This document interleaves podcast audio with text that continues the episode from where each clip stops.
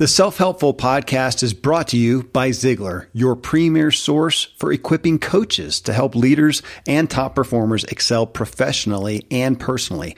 Visit Ziglar.com and let them inspire your true coaching performance. In this episode of The Ziglar Show, I'm giving focus to podcasting. And interestingly, we talk about the necessity for high audio quality. And I again apologize that mine is not as usual as I'm on a writing getaway in Florida and doing some of these things just into a little digital recorder. But we're at a time when no communication platform is growing more than podcasting. It wasn't long ago when we had a couple hundred thousand podcasts but as you'll hear in the show, we've just now eclipsed 2 million. It has an incredibly easy entry point.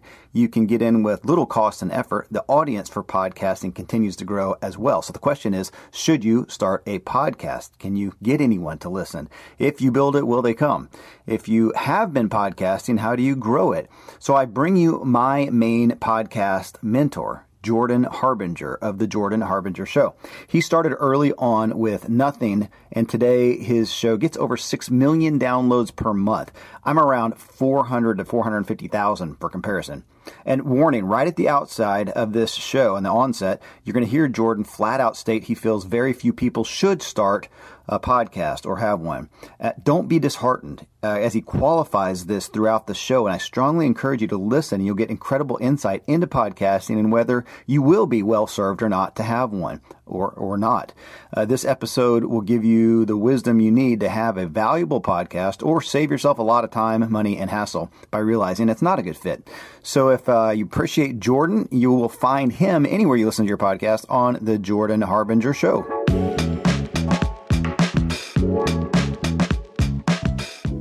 Welcome, everyone. I'm Kevin Miller. I host three podcasts where we have candid discussions that matter regarding the root issues of personal change and growth. There are endless podcasts that will entertain and even inform you. My goal is to educate and equip you. This is The Ziglar Show, ranked number two in all time career podcast in Apple Podcasts, and our focus is growing your professional success by helping you grow into your full capacity. In my Motive podcast, it's devoted to helping you know what you authentically want by understanding why you really want it. And that's made clear by knowing what you truly value. In episode 28, I bring you Ashley Stahl, who worked in counterterrorism. She's got a new book titled You Turn, Y O U. Get unstuck, discover your direction, design your dream career. But it was her personal story that intrigued me, where at age 10, her dad had a panic attack and exclaimed to Ashley that money was going to kill him. Right then and there, Ashley vowed, I'm going to make a lot of money so that life is easy and I can save my dad from dying. The story of her motive from that point on is significant. Find it in the Motive Podcast, episode 28.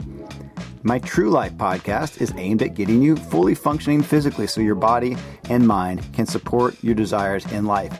In episode 71, I bring you possibly the number one tactic for healing anything you have going wrong. No joke, but it's the hardest pill to swallow ever, and most would rather be ill than do this, and it is prolonged fasting. How long? Well, listen to episode 71 of the True Life podcast.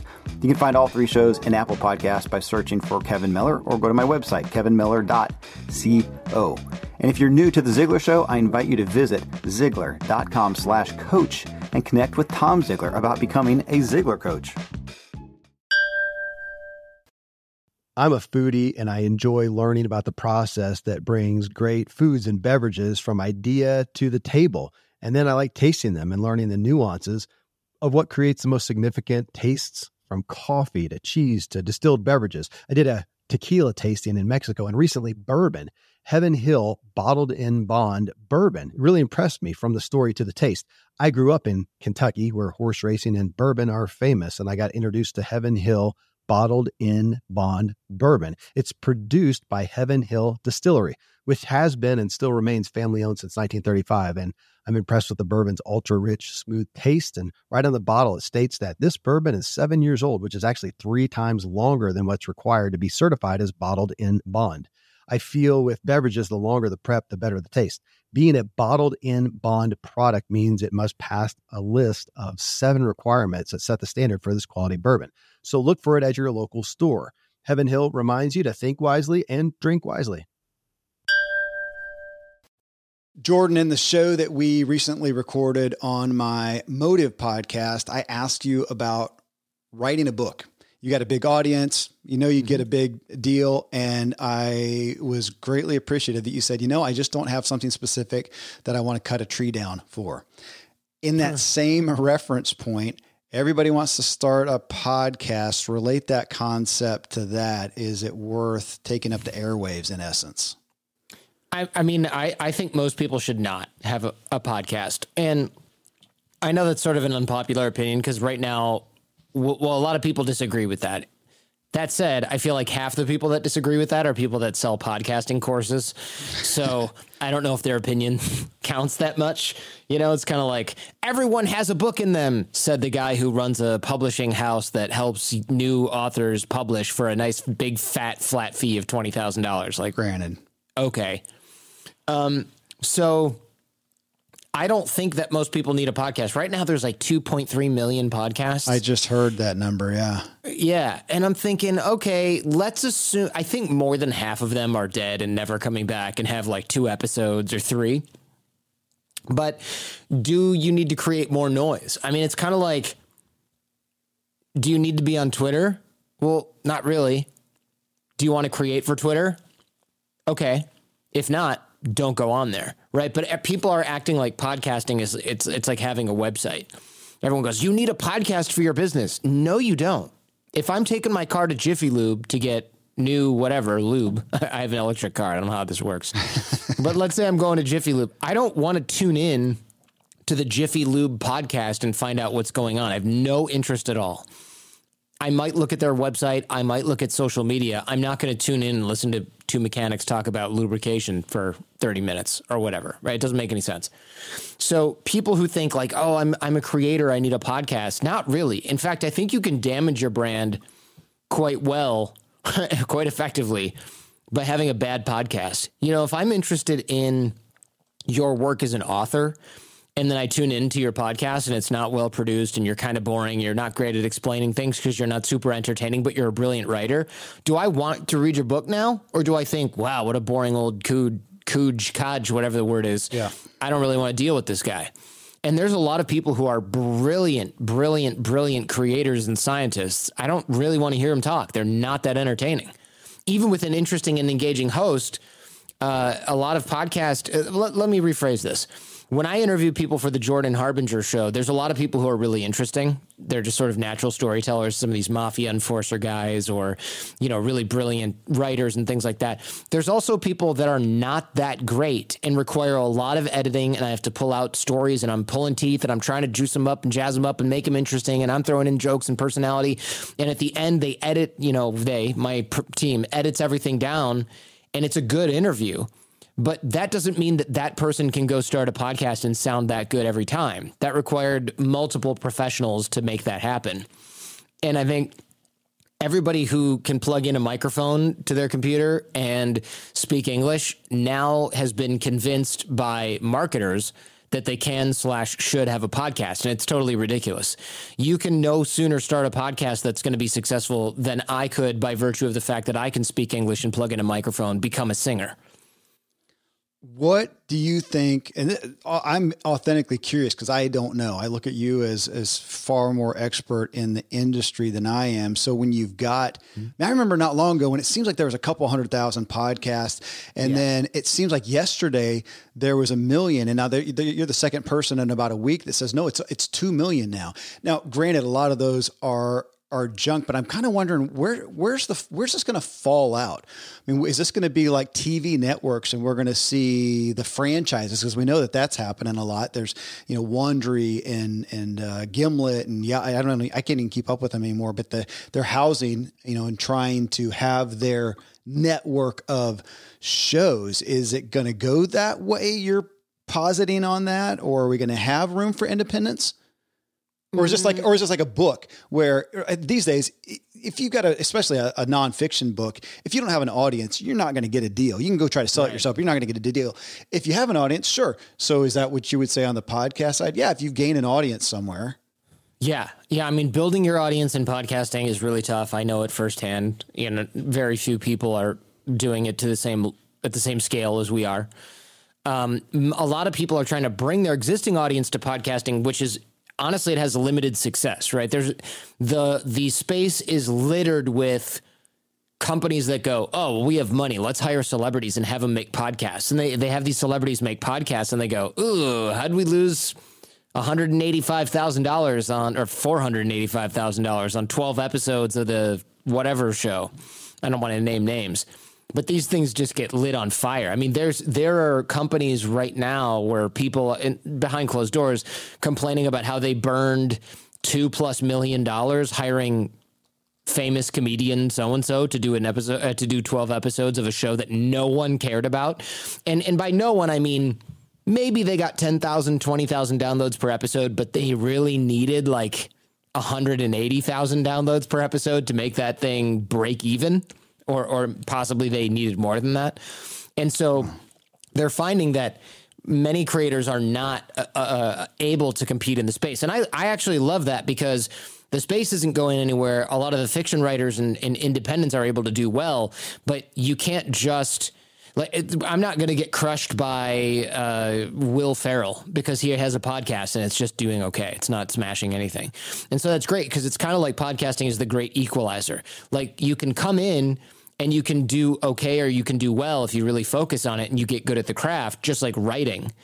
But what you can't do, what you could do in writing, is you can just say, hey, you know what? We're going to have somebody famous write a book, and then eh, there's going to be a subset of thousands or hundreds of thousands of people that are going to buy it just because that guy is Rudy Giuliani. It doesn't have to be a good book. It just Michael Cohen writes a book. It's going to sell a bunch of copies. Why? Because they're dishing on Donald Trump. Whatever, whether you love him or you hate him, you want to get that book and find out what's in there. That doesn't work with podcasting. Yeah. So you actually have to have a good show to to to make it in podcasting, which is actually like as much as I just sort of may have discouraged a few people that's actually really good for creators that come in and really like doing a show because what it means is you can have a show about hackers or computer hackers or whatever it is or flowers and you can come in and go well i'm not famous but you can do okay in the space because you do the best show in that particular niche and you're not going to come in and get bowled over by espn so talk about what you just said there in regards to entertainment. I haven't done this in a while, so I went to iTunes today and just pulled up mm-hmm. the all categories and looked at them. And I think the top 14, it was just whatever screen size I had open. Nine of them were true or uh, uh, crime. Yeah, it's uh, all true crime. All true crime. Nine of them were true crime. Two of them were news. Three of them were comedians or, or comedies, and one of the comedies was about true crime. So I'm going to put that on the entertainment, and I kind of riff on that a little bit. I say, hey, the folks listening to my show are an aspiring people. If they weren't, they would be over here listening to true crime and just doing entertainment. But when you talk about creators, somebody who does maybe have the chops to do something here, where are you on the, you know, is it an entertaining show or are you going to put the weight on they have the ability to build a relationship with the listener? I mean, look, it's always about the relationship with the listener, but nobody wants to listen to somebody who's boring. And nobody wants to listen to somebody who's not entertaining, even if it's an educational show. You know, remember uh, your college courses? Which teachers do you remember and which ones did you pay attention to? Well, it wasn't your favorite subject necessarily, it was your favorite teacher. So I remember having linguistics courses in college. I don't remember any linguistics, but I remember the class was really interesting and fun because the teacher was cool and fun and easygoing and had like a British accent or something like that, and that was cool. And she was really jo- jovial and jocular. That that was great. But I also remember really interesting classes with su- in terms of subject matter where the teacher was so boring. I ended up either dropping it or switching out of that course. And I remember thinking, I got to remember to study this later and read about it because yeah. it's so interesting, but the presentation sucks. So presentation matters far more than the actual content, you know, and, and again, with like with true crime, there are so many of those. Well, what's the difference? Somebody finds the most interesting crimes. Okay. Maybe that's some of it. But like once you get to murder or whatever and who done it, it all, it all depends on the host right? And do people feel like they can relate to the host? Are they are they enjoying those stories along with the host? Because you can just find anybody to narrate a crime story, but the ones that are successful are the ones where the it's usually women, right? Women love true crime generally. Looking at the numbers, it's generally women talking about they're giving an update on their vacation and their dog, and then they're talking about how they found the story and how they went to the the crime scene to do some like talking with people and get some tape and how weird that was, and everyone's like kind of enjoying that along with them. For me, uh, it's funny. Somebody today said uh, I, I, interviewed Ray Dalio recently, and again yesterday uh, the episode came out, and somebody emailed me and said. Hey Jordan, I love your show. I've been following you for a while, but one thing I would say is sometimes you talk too much during your shows you should let the guests speak more, which I never get that feedback. I usually get thanks for letting the guests speak, you know, great balance between host and guest. And I said, look, I actually disagree because if I talk less or almost not at all, and I just let the guest talk, one, people who don't do podcasts have no idea that you have to control a guest. You can't just it's not like find interesting person, wind them up and let them go. That's miserable because most people don't know how to be enter- again how to be entertaining or present things well. They ramble. Um, I'm possibly doing some of that right now, but you know you you can't really just get away with that. And additionally, if if I'm just giving Ray Dalio a platform, then all I'm doing, my show, the Jordan Harbinger show episode with Ray Dalio or the Jordan Harbinger show in general, is only going to be as good as anyone else who can book that same guest. Yeah. So I'm commoditizing myself by taking my personality out of it. And you don't really want to do that unless you have very unique guest selection uh, ability, like you're a super famous Hollywood producer, so you know every A-lister. Go ahead and start a podcast and invite on your top 25 world famous friends, and you'll probably be successful enough. But if you're like me, you have to make that show interesting. Yeah. And you do that by adding in your personality and by being somebody who can relate to the audience. Because there's a lot of shows out there that I'm sure have interesting subject matter, but I don't care and I'll never find them because I don't care about the host. So I'm going to tell you, I, just as we're talking here, I got a text from my dad. He says it was a mind blowing episode, 485 with Lee, Leah uh, Remini. Remini, yeah. Remini. Mm-hmm, mm-hmm. He says my one, surviving Hollywood and a Scientology. And I hear that, but you have such, you do such an intriguing job. You are, I, uh, uh, you're a master of doing this. And often when I listen to your shows, it puts me back to I got to do some more homework on this. How am I being not just a commodity uh, in this space? So, what you're bringing us to ultimately, though, is everybody's saying, Hey, I've got a business, I should do a podcast. You're saying, are you a podcaster? Does this fit you? And I'll never forget it. I invested way too much a long time ago, back when Gary Vaynerchuk, Gary V, was doing Wine Library TV, and his engagement was just, uh, it was just astronomical to me. And I thought, I got to mm-hmm. do that. And so I did. I paid the money. I did a studio. I did all the stuff and I started and real quick realized I'm not Gary V. People love mm-hmm. to watch him on Wine TV or Wine Library TV because he's got the bottle of wine. He's got something to show you. He's spitting in a helmet and he has interesting guests on and he's super animated. I'm not super, I'm none, I'm none of those things. I'm a talking head. That was mm-hmm. it. I'm, I'm much more suited to podcasting, not that. So to come over here and you said so much about, is it something, are you interesting to talk with? Do you have a good, you have a great radio voice. I mean, in all honesty, if you listen to the timbre is that what they would call it or whatever? I'm not even sure what timbre is uh, it's something it. like yeah. that it sounds it sounds techie. i'm gonna google that right uh, now. yeah uh, but you do you have a good it's it's inviting there. I know that i tend to speak really fast and sometimes i can get kind of gravelly with my voice and realize man people can listen to anybody. Do they want to listen to my voice? Am i engaging? Am i rambling on? Can i speak for a minute without saying um or like you know? And you're bringing us to say no this is a craft Mm-hmm. Do you have the chops for it? That's where we start. Fair? You are listening to The Ziglar Show in this episode with podcast master Jordan Harbinger of The Jordan Harbinger Show. Next, Jordan schools us on how much it takes to become a master. Uh, here are some great products and services, then we're going to get right back to it most of today, you will be indoors, likely your home or your office. I am as well. Even with my treks out into the woods, I spend a lot of time inside. And we're going to take about 20,000 breaths. According to the EPA, the indoor air is two to five times more polluted than the outdoor air, sometimes up to a hundred times more polluted. At my studio, we have heat being forced through old ducts. I walk on carpet full of years of junk no idea what's floating in the air that I'm taking constant gulps of. The solution is an air purifier and Air Doctor is just the best. Air Doctor filters out 99.99% of dangerous contaminants and allergens such as pollen, pet dander, dust mites, mold, bacteria, viruses. They do it so it, your lungs don't have to. Air Doctor comes with a 30 day money back guarantee. So if you don't love it, just send it back for a refund minus shipping. Go to airdoctorpro.com and use promo code Kevin. And depending on the model, you'll receive up to 39% off or up to 300 bucks off. Exclusive to podcast customers, you will also receive a free three year warranty on any unit which is an additional $84 value. So to get this special offer, go to A-I-R-D-O-C-T-O-R-P-R-O dot com use promo code Kevin. AirDoctorPro.com, promo code Kevin.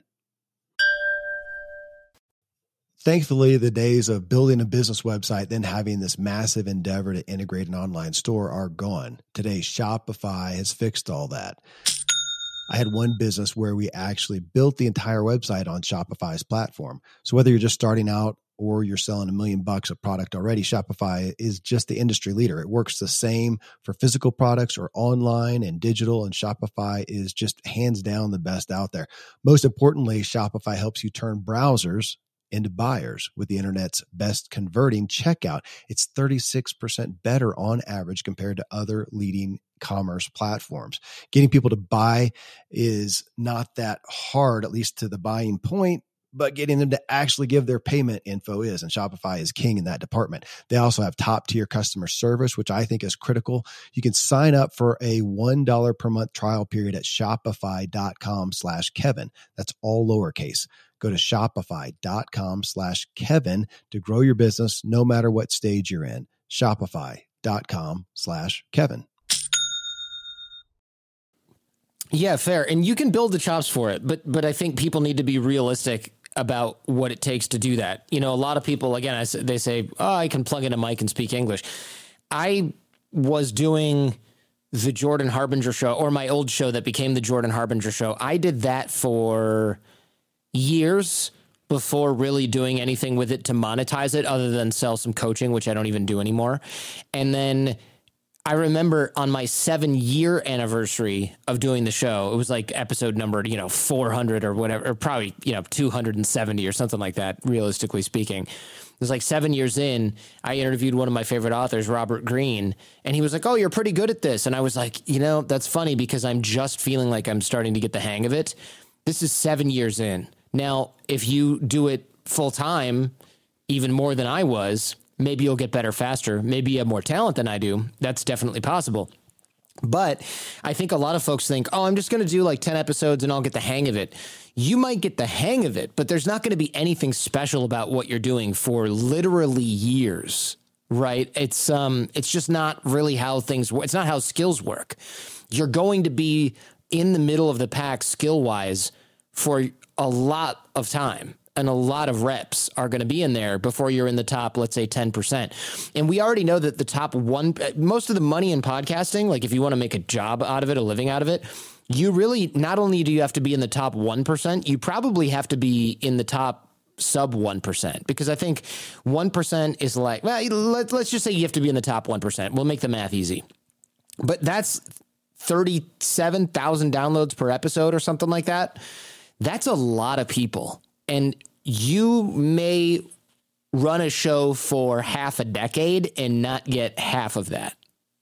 You might not even get a third of that in five years of aggressive promotion, doing it regular. So I, I always say this because I, I want to discourage people from thinking it's an easy win because you're just going to start, waste time, and quit. I want people who go, I don't care what you say. It really seems cool, really seems fun. I'm going to do it. It's a hobby. Okay, fine. I don't care. Those are the people who succeed long term because they start off as a hobby and then they're like, well, I'm really passionate about, uh, painting Warhammer figurines. So I'm going to do the Warhammer figurine painting podcast. And they do it for years and years and years. And they're getting free Warhammer stuff. So they're happy. And then eventually somebody comes up with a, painting kit and they're like, Can I advertise on your show? So now you got a free painting kit and you're getting a, hundred bucks an episode. You're thrilled, right? But in order to build a business out of it, you really do have to have like a larger audience that's broad, or you're generating clients for your law firm or something along those lines. And it is a craft. I mean, it is radio. You have to think about it like radio. Not everyone's going to be good at being on the radio just because you ha- ha- have the ability to get in front of the microphone does not make you qualified to do it. Just like being able to write in English doesn't make you able to be a lawyer in that same language, right? It's an actual skill, and I think a lot of people just don't really realize that. The also uh, the other thing is um, marketing a show is a completely different skill that is com- that is candidly unrelated to running the show itself. So I know a lot of people that have all kinds of talent, all kinds of experience. They were on satellite radio for 15 years, whatever it was, international, you know, nationally syndicated show. They start their podcast and they're like, uh, hey, Jordan, how do we get this thing going? We have 1,200 listeners right now. And we were on satellite, we had 300,000. Well, okay. When you're on the radio, the audience comes to you because they're listening to the radio. In podcasting, they have to go and look for you. Yeah oh, okay, well, we put our show in Apple and Spotify. Why aren't they finding us? Because they're not looking for you. You existed on the radio. You were able to, you know, you were standing at the bullseye. Surprise, surprise. Some people hit the target, right? You were just sitting there. That's like fishing with a net at the mouth of a river, and you're going, I'm so good at fishing. Look at all these fish that are just swimming right into the net. That's radio. Podcasting is you're fishing in a giant pond. There's maybe a few fish in there, and you're just casting, reeling, get a fish every now and then, put it in the bucket, casting. Re- you're doing that for years. So people who are on radio and have a bunch of skills, they still have to develop the skill set of marketing the show. So you have to be good at creating the show and then good at marketing the show. Those are discrete skill sets that most people don't have. Uh, most people don't have that, let's say, in one person one person doesn't generally have both. I guess that's what I'm trying to say. Speaking of not being talented uh, and not being able to market or articulate yourself. Well, I want to I want to ask some about the marketing, but I want to come back. Okay, so the majority of the people listening to this are going to be in the nonfiction space, personal development, self help. They've got businesses, they've got a product, they've got a service. They're doing coaching. They're realtors. You know, no whatever it may be. They may have a, a bigger business, and are there some, though, who you would say could help subsidize their business? This is another channel. Now, I'm interested in that channels. Back when social media is a long time ago, and I'm not a social media expert uh, at all. I don't I don't participate a ton these days. But the idea was, oh, you should have a channel there. Some people do participate on Twitter. And so that's where they're going to be involved with you. Some do like LinkedIn, some like Instagram, some like Facebook. So have a channel there so people can do that. So we could obviously say, you know, now we got YouTube. We could say, oh, you know, some people do listen to podcasts. Are there some folks with a business effort out there who would say they might be well served to communicate with their audience different than saying, oh, I'm going to knock it out of the park and make a bunch of money with podcasting? Yeah, can you, you find find me the question in there? The question is Are there some who have a business and it would be relevant for them to have a podcast to communicate with their audience, not so much as uh, they're looking at the to business itself? Yes. Right? Yeah. So i w- I'm sure there is. And some examples that come to mind are let's say you're a consultant for something that is not necessarily like business consulting. Let, let's say you're really good at marketing certain kinds of businesses, or you figured out a really good turnkey way for dance studios to get more clientele. So you come up with like the dance studio manager podcast, and everybody who's a dance studio man, you know, you're able to share this. It makes sense. You're sharing tools that you've built and things like that, and they can hire you at a specialized rate to get more dance studio or yoga studio customers or karate studio customers. That's a great niche. And then you can share helpful advice and things like that on the podcast podcast, but it's basically lead gen, you know, like those types of businesses. Or let's say that you're a, a, a an intellectual property lawyer for for writers. You can give some techniques and some tips and things like that. Basically, things you could do in an email newsletter, you could do via podcast, and that would generate a nicer relationship. But then you should also debatably, or not debatably, have an email newsletter to go along with it because not everybody wants to consume your podcast. So, yes, the answer is yes. And I think most people start there and should start there where they've got another business. The podcast is lead generation, right? They're a real estate agent. Their podcast is about amazing properties in California. So people who are looking for amazing properties in California or rental properties, you know, making money doing rent rental properties or Airbnbs. Those are the types of people that can start with a podcast because the number of people listening really doesn't matter. You know, if you get a thousand people listening to your Airbnb make you know, your make money and retire early on Airbnb podcast, a thousand people it's not a huge amount of people in terms of podcasting, but it's a huge amount of people if you're selling a $75 beginner course on getting your Airbnb listing to the top of the, the charts and blah, blah, blah. And then you've got your $3,000, you know, annual mastermind where you teach people how to make six figures on Airbnb and flip properties or whatever. I don't know anything about this space. Obviously, I'm talking out of my, you know what, but that's the kind of thing where it doesn't matter if you only have 1500 people or 1000 people listening because it's lead gen for your info product company, for your law firm, for your consulting group, things like that. Now, that's a great place to start. Um, but that again, remember, that means you have to have another business and another skill of running that business. And then the podcasting is a marketing channel. But I want to be very clear here. In the beginning of the show, we talked about whether you need to have a podcast. And I want to be clear you don't need to have a podcast. Most people who are selling courses or consulting, they don't have to have a podcast. They do have to have a website. They don't have to have a podcast. You know, and, and there's a big difference. So if you don't enjoy it, don't do it because everybody can tell when you don't enjoy what you're talking about. It's really obvious and it, it's sort of painful to even listen to. And and that said, uh, start it as a hobby, test it, see if there's ROI, uh, and if it's not supposed to make money, stop thinking about it making money because you ruin your hobby. You know, going back to the guy who's, who is in his basement painting the little war hammer figurines, right? The little, or the Dungeons and Dragons figurines. The quickest way to ruin that is to go, how do I 10x the audience so that I can retire and just do this podcast? That's the quickest way to hate every second of creating because you're going to end up marketing 90% of the time. And that that's not fun for everyone. You know, it, it really isn't. So there is a balance between learning how to market your show and learning how to do the show itself. And you have to make sure that you actually enjoy both because you can't ever stop marketing unless you want to stop making money with it, which is fine again, which is totally fine, but then you have a hobby and you have to be really clear on whether you have a hobby or a business. How do you cat- categorize uh, categorize some podcast to a degree? You have I mean, you're a full-time podcaster. Your show is the product. Yeah. I mean that yes. that is. Now you know a lot of people who have one that's not near your category, but it is helping sell mm-hmm. courses, books, uh, whatnot. Give some, you know, I don't want to, I don't want to frame it as how do you make money, but how do you see people benefiting? Give us a few examples of benefiting their business efforts, their passion, whatever, benefiting, even though they're not up here vying for the type of numbers that you get. Yeah, I mean, we can easily just look in some of the categories here. I'm looking at the education category, yeah. right? And I see some guy who is teaching people how to remember things better, and he's got a podcast.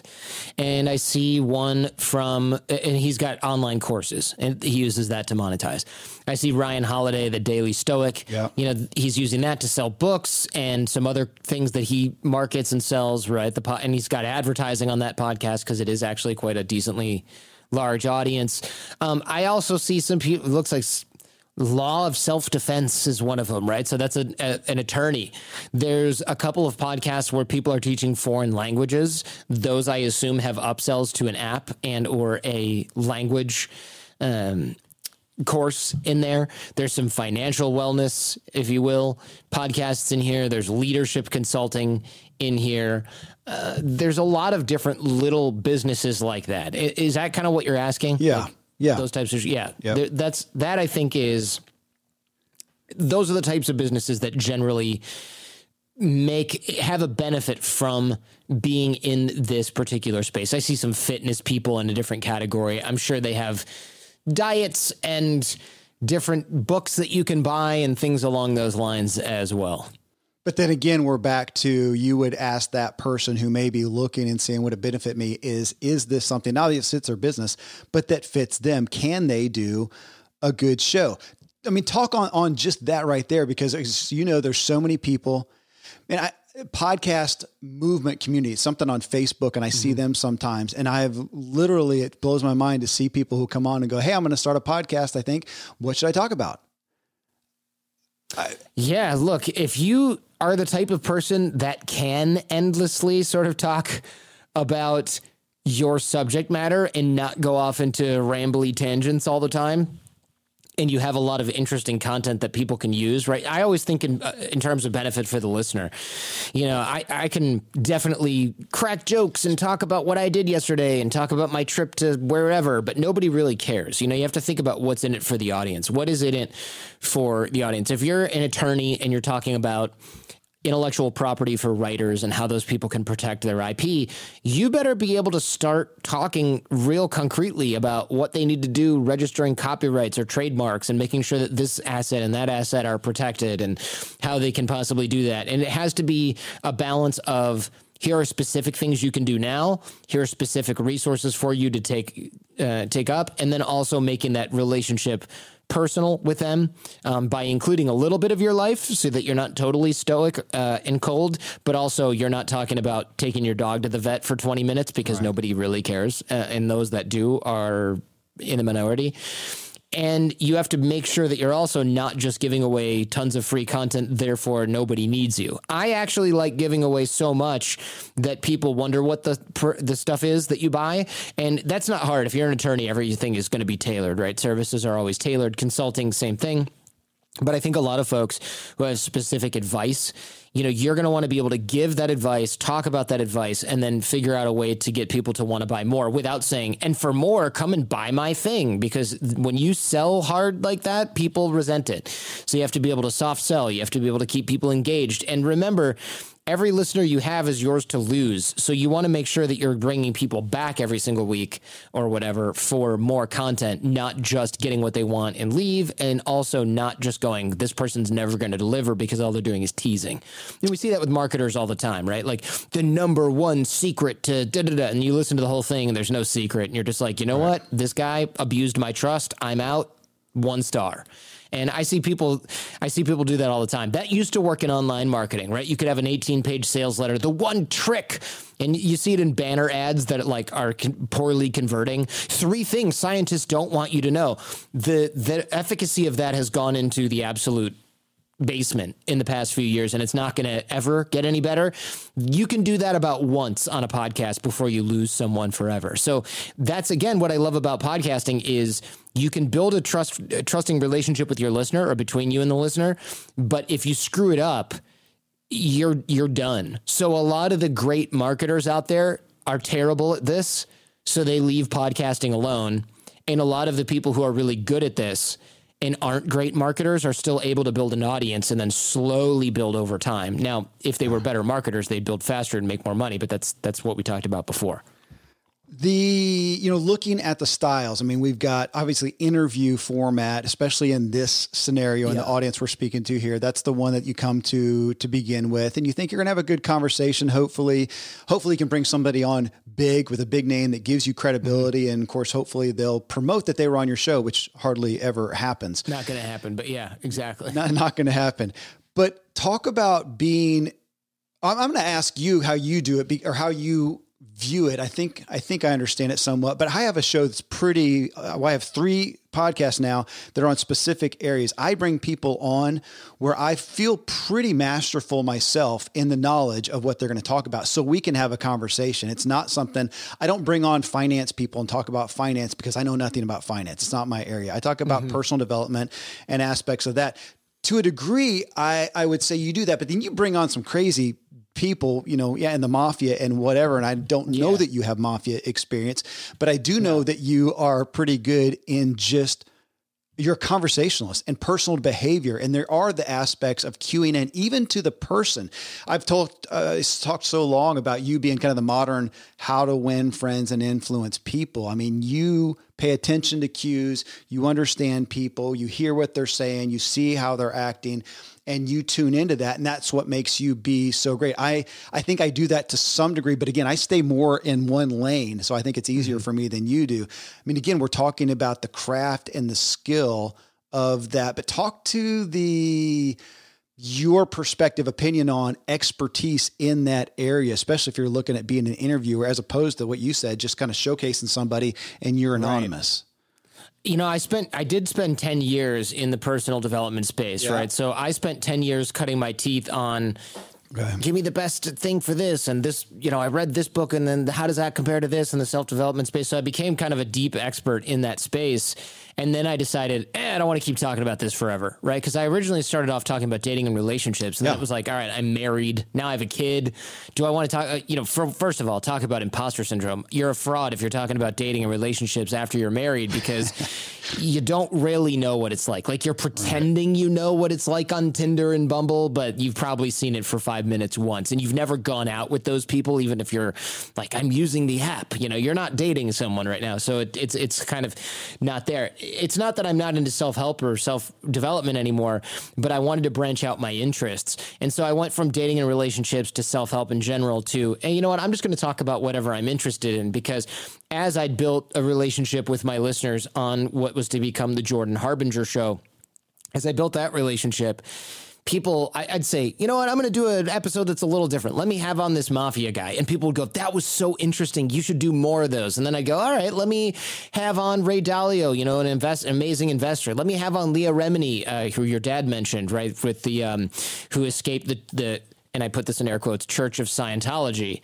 um, because it's, eh, I don't know what you think. I know you're a man of faith. I don't know what you think about people sort of misusing the word church. It seems a little I, I, I think a lot, but go ahead. yeah, I bet you do. I bet you do. Um, and so.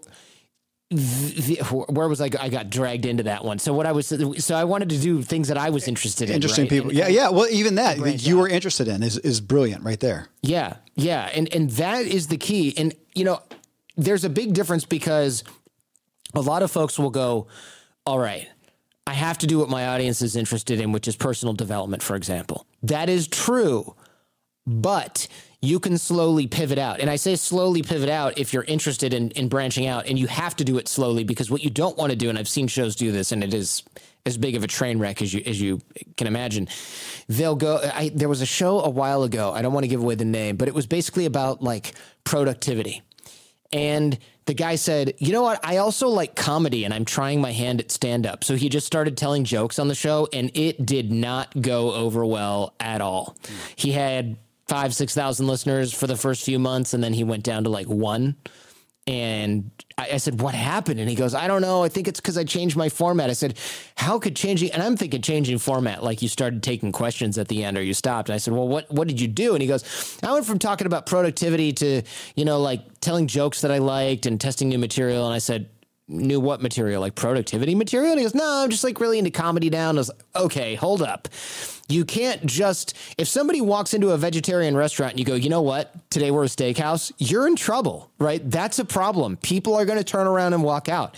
But if you're a, if you're a vegetarian restaurant and you say, hey, today we have something that's actually vegan, not vegetarian, or you're a vegetarian or a vegan restaurant and you say, hey, some, today we have something vegetarian, but it's not fully vegan, you're probably not going to have people storm out the front door. They're going to go, eh, I'll try something new.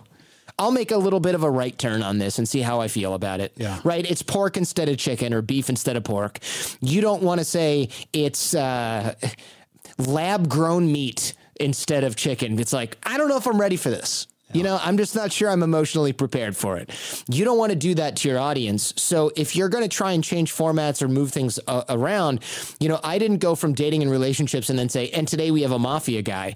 I said dating and relationships for years. Hey, I'm going to try this one. It's not a regular episode. It's just a really interesting guy that I know who's in the mob or was in the mob. What do you think? People loved it. Then I did like one of those a month, and and now I can do them whenever I want because I've got I've slowly turned the tanker ship that is the Jordan Harbinger Show, the podcast, in a different direction. I didn't say thanks for getting on this cruise ship. By the way, we're actually carrying oil and there's no shuffleboard. Right. Yeah. So speak to the consistency. That is one of the things that I have. I've been following you for years and I've seen you do that and, and kind of move and shift in these little incremental things.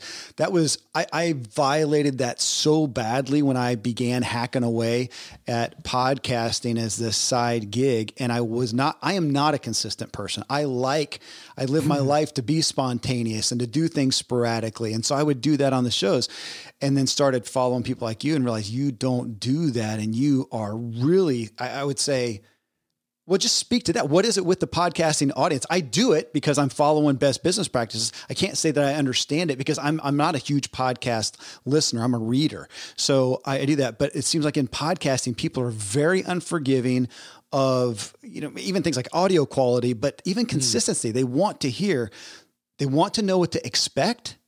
Mm-hmm. And I, I don't get the psychology behind that necessarily, but I see it seems to be paramount. Yeah. So th- there's, I, this is the first time I'm talking about this, so I'm going to try and figure out how to put this together in a cohesive way, coherent way. That's especially. okay. I'm just glad to get something you haven't talked about before. Brilliant. So, so, yeah, of course. So there's, I've been thinking about this because every day we get feedback from fans and people write in, you know, hey, Jordan, loved this. And one of the best pieces of feedback that I've gotten started to get recently, pretty much every day for the past, let's say, six months to a year. Uh, I I see people write in and say something along the lines of, even the guests I don't think I'm going to be interested in, I listen to anyway, and I'm never disappointed. Some variation of that. What that means is, over the years, we've built enough trust with the audience where I say, Hey, I know you tuned in for Leah Remini escaping the Church of Scientology. And now I've got this mafia enforcer on, or this art forger, or this counterfeiter. I know you don't think that you want to hear that, but you know that every time you've listened to something from me, uh-huh. even if you think you're not into it, that you like it. So it's kind of like cooking a new dish for your wife or vice versa, mm-hmm. right? You don't go, what the hell? I thought we were having spaghetti and throw the plate across the room, right? You don't do that. Well, at least I, I assume you and I don't do that. Well, Some people probably do that. Yeah, right. Italians, but, but like, you know, you go, all right, I'll try it because you know what I like and everything that you create is high quality. Maybe I shouldn't use a personal example. Maybe we should say you go into your favorite restaurant, you order something, and the chef walks out and says, "Look, I know you always order the spaghetti, but try this. You're gonna love yeah. it. It's gnocchi." You know, and you don't go. You know what? No, I want the spaghetti and I want it now. You go, fine. All right. Surprise me, right? Let me see what you got. Yeah. And that's what you want. That's the relationship, what you want that you want with your audience, because then you can get them to try new things. And that's what allows you to branch out slowly. Um, that's what allows you to to change what you do while not losing your audience. That said, if you've got a show and it's mostly about dating and relationships, like my old show used to be, the new episodes where you have an investor on, they may be less popular in the beginning. But then as you slowly pivot, you'll see that change. And so an, an example of this is um, years ago, I got the I started to get all these people emailing me and asking for advice from anything on how do I get a raise at work, how do I quit my job without burning a bridge with my boss, how do I straighten this issue out with my husband, whatever the issue was. So I started answering questions on Feedback Friday, we call yeah. it. And Feedback Friday is just me and my producer answering questions that came into the inbox and the Feedback Friday inbox. When we first started those, people listened to the first one, they were like, eh, whatever I kept doing them. People were skipping them. The numbers were lower. Years later, they are by far, in a way, the most popular episodes of the Jordan Harbinger show. They wow. always are. And, uh, the, uh, you know, all I can assume is that people went, oh, these are good because they tried it. One time they were out of stuff to listen to and they went, oh, I'll listen to this stupid Feedback Friday thing that he's got in the feed. Or like, ah, I'm in the car already and it's already playing. And they went, oh, that's pretty interesting. I like that. Now there's people that say that those are their favorites, and that's the majority. Whenever I ask for people's favorites, they always say, well, "Of course, Feedback Friday is my favorite, but I also liked your Ray Dalio or your Matthew McConaughey interview. That was great too." But the majority of people seem to appreciate the Feedback Friday episodes. The reason is because I built enough trust with them that they want that. And also that has the compounding effect of being the one where I am the actual center of that particular episode because I'm the one giving the advice, me and my producer. And so they're getting more Jordan Harbinger. That's like the consistent thing. That's the consistent element on those Friday shows is that it's always me. So they don't have to decide whether or not they like that guest or they're interested. They just know eh, it's Jordan doing it. It's going to be good. So they download it. That's what you want to create with your audience because if you run a self development show and then you say, you know what, this is just a really, really interesting story from somebody, you might get people that go, eh, I don't care. I'm here for productivity tips. But if once a month or every other week or however often your show is, you're doing one episode that's a little out of the ordinary, but you're consistently doing it and they're high quality, you'll have a segment of your audience that says, you know, I came here for the uh, tips on straightening out my bookshelf and getting more emails done, but I stayed for the story with the guy who printed $250 million in US currency uh, or the actor or the writer. You know, those are the types of of experiences that you can sort of get your, you can get your kid. It's, I have a baby, he's 20 months old. He doesn't want to eat new things. Yeah. But then sometimes I'm like, you have to eat this. And I'm going to hold this fork in front of your mouth and, and be annoying until you just eat it. And I'll feed him like a mushroom and he'll be like, I don't want that. I don't want that. He'll eat the mushroom.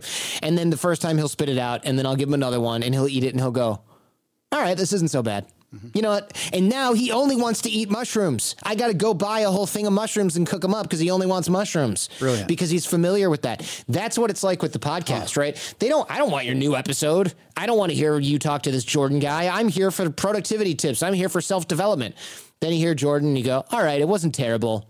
And then you hear another one later on with uh, Mark Cuban. You go, "All right, that was okay." And now when you have a new guest on, they go, "Oh, I like these." You know, I want to re- I want to listen to these because because Kevin does a good job with these. Right, that's what you want, but you have to do it over time. You have to build trust with your audience. Uh, not that they don't trust you, but they have to trust that your content is always going to be of value to them, and that goes against what they're thinking, which is, look, man, I came here to hear Zig Ziglar quotes, and that's it. Right?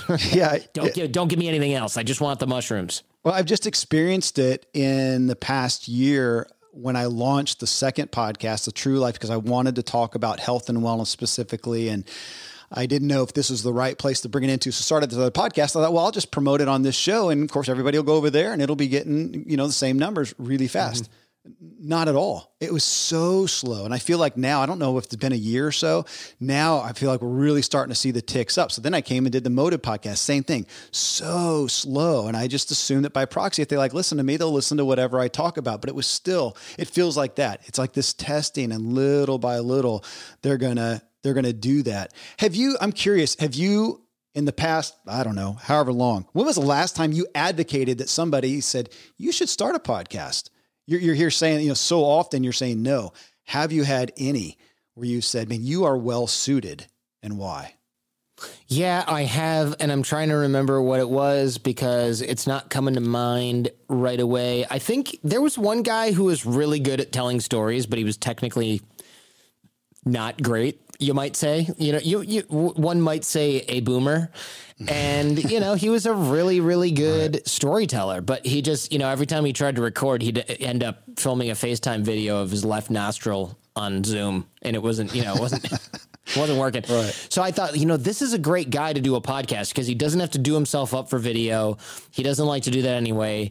Just get the guy a room that doesn't make a bunch of noise and a microphone. And so he started telling these stories of back in the day when he was in uh, he, in organized crime family and how he messed up his life being this mafia hitman and all that. And he started telling all these stories. This is pretty interesting stuff. He's well suited to being on a podcast. You know, he's not going to write a drama or anything. He just has a lot of stories about things that really happened about an era of a you know, mafia is pretty Americana, right? Mm-hmm. You're a mafia guy in the 60s, 70s, and 80s. Like, you really have and you're at the center of that whole thing, you really do have like this unique look. People are obsessed with The Godfather. People are obsessed with that whole genre. Scarface. That's man. a good podcast, right? That's yeah. a good time to do a show. But the people who go, I just want a podcast, but I have no idea what I'm going to talk about, then we have a difficult conversation because I go, why are you so adamant that you have to be in front of the microphone if you literally can't even think about what you could possibly offer? Yeah. That's a, that to me just seems like I want people to look at me and give me attention, but I don't know what I could do to earn it. Let me think of some excuse to earn it. That's kind of doing it backwards, right? Like great musicians usually start, or artists of any kind, usually start by doing the art first and getting good at it. They don't go, I really want to be famous. I guess I should learn how to play the guitar. I don't know a ton of people that started off that way. I am tempted and, to start a new podcast, and it's personal development, but I only have criminals on the show. That's go. got to go to the top of the charts by proxy. Hey, I, I think if you, I'm telling you, I interview some of these mafia guys, and I go, you know, what's one bit of advice you'd give yourself when you were younger? And it's never what you think. It's never like don't get shot. Don't yeah. get shot. It's always something like don't get mixed up in all of this or never bring your the rest of your family into it or know when to quit when you're ahead because they always have stories they're like 40 years old they have like 10 million dollars and then they do some stupid thing where they're going to earn 500,000 more and they go Never, never say years. go. Never say no to the chef who gives you great spaghetti and comes out with something different. That's right. That's yeah, right. It's always going to be something along those lines. Uh, yeah. So you can get good advice from pretty much anyone. I think there is there is something to be said, you know, for uh, for cr- getting that advice from uh, get that advice from from those unlikely unlikely places. So give me let- let's let's end off here. Give me your I was going to say your top let's say somebody who is they're well positioned. This is going to this is a fit for them. They hear this, they they've heard everything on the show right now and they go, "You know what? Hearing all that I have, I think that this is a good fit for me. I think I'm going to do that." A top I was going to say like a a, a, a no-no list of you're listening to I mean this is an audio experience. This is an audio experience. Mm-hmm. What are some of the top as you listen and audit other shows? your counsel on you could say it do this make sure you do this or or don't do that pet peeves can i go that way is that a better hook on shows and i'm not talking about just production quality but even just you as the host of a show don't do this and, and what comes to mind to me is back when i was hacking away at it it wasn't until i got an itunes review and said man the content's pretty good but kevin talks for like eight minutes before we got to it. Presenting, I don't know what I was doing back then, and now I try to stay uh, somewhere around what. Yeah, I listen. I've I literally audited some of yours, and you're like a minute and a half until you get to the person. My intros and Yeah, stuff. yeah. Yeah, yeah, yeah. I I keep the intro short. I also make sure that my audio quality is good. I, I know that sounds really basic, but there you've Yeah. seen, you know, we've Yeah. we've seen it all before. People are right? unforgiving of audio. qual- I I feel like I could put the best thing out, and if the audio is off, yeah, Yeah, there's actually, I don't know if you'd call it science per se, but there are studies where people say uh, they they did some experiments with YouTube, I want to say, and it was the video is grainy and the angles of the camera were off and the colors were bad, and they did all these things to alter the video, and nobody really cared. But when they messed with the audio, people were like, I can't finish this because your brain can fill in the blanks with vision. Because, you know, we're used to seeing in low light, we're used to seeing at weird angles, we're used to, our brains are really good at painting, co- connecting the dots or painting between the, the lines. I'm, I'm mixing my metaphors I here. got it, I got it. But our brains are not great at hearing a part of something and having it cut off. Yeah. Because we're not really evolved that way if you think about it. Like if I'm talking to you, you don't hear half of a word and then the other half goes out and then fades back in and then has static over it. That doesn't happen. Mm-hmm. But there's a lot of times where we might be interacting and you can't see me clearly. So our brains are really good at that. And this is just that's just again scientific theory, but what they sh- what they saw was that people cannot they're like you said they're unforgiving when the audio's bad, but very forgiving when the video isn't great. interesting. So the audio has to be good. Okay. You know, don't set up your microphone on the table if you're going to bang the table with your hands when you talk. Nobody wants to hear. And then clang, he clang went to the clang store and it was clang, clang, clang. Nobody wants that. You know, and nobody wants to hear you doing those plosives into the microphone. I'm trying to get a, I, I can't even do it because I have a pop filter, but you know, like, uh, it doesn't even work on my mic. I have it tuned, but you know that that like air sound blasting in. You don't want to get that too often. You don't want any of those verbal ticks. You don't want a lot of ums and uhs, filler words, things that drive people crazy. Up talk. You have to be quite careful in the way you craft your speech. Now, you can fix that by recording yourself and editing your own show because you will hear all of the things that make you cringe and eventually you'll stop. I also recommend going on those websites that have cheap lessons like Preply and finding a singing teacher and just saying, I want to get filler words and uptalk and other things out of my vocabulary. And for like 30 bucks an hour, someone in Ukraine will work with you for an hour. What's up talk? you- I, don't, I don't even know what you're talking about. What, what- Uptalk yeah. is like when I, I say everything and it's like a question and it's kind of oh, oh, annoying oh, and it's like what teenagers do. And then you kind of don't really, it, it makes you not trust that person. That's so funny because I tune in sometimes. I guess you'd call it down talk, where everything you say ends down here, and then you start talking up here, and you. I think maybe I've yeah, done that's that. like a low energy sort of Yeah. fall off. I don't know what you would even call that, right? That's yeah, your energy falls off. That's that also obviously not great. it's kind of like Eeyore. Yeah, so you you know get a voice teacher that'll help you But really, it's about room acoustics. You know, people go, I got a $489 microphone. It's great. Cool. You have glass on three sides. You got a lawnmower going out there. You got, you know, it sounds like you're in a bathroom. Get a decent microphone that's designed for not studio use, unless you have a studio that you're using. Get a regular it's funny it's ironic the cheaper mics tend to be better for this because you really you don't want it to pick up everything you're not mariah carey dropping a christmas album you know you need you need a microphone that picks you up when you're talking into it and doesn't pick up your wife cooking in three rooms away and your kids playing Legos and throwing things, right. you know, pl- throwing the Xbox con- controller around. You don't want that. Get some acoustic panels. They're like 80 bucks each. If you really need to throw a rug down, you know, look at Google things like room acoustics it's really easy to sort of fix that stuff. But that is really it, man. Work on your voice. Make sure you've got an okay mic in a decent room, and well, you're good. It what, what about the things just like because uh, I notice you you talk about production. So on this side, you're saying from the, the literal audio quality, high high mm-hmm. production. But then as far as I don't even know how to say it. Production, as far as you know, music and dings and and and and the some of the stuff that I've seen in the past, and I did some. I don't know. You have? Do you have any music at all? Maybe it's a little ditty here that just a, uh, is a prelude to jumping from one segment to another.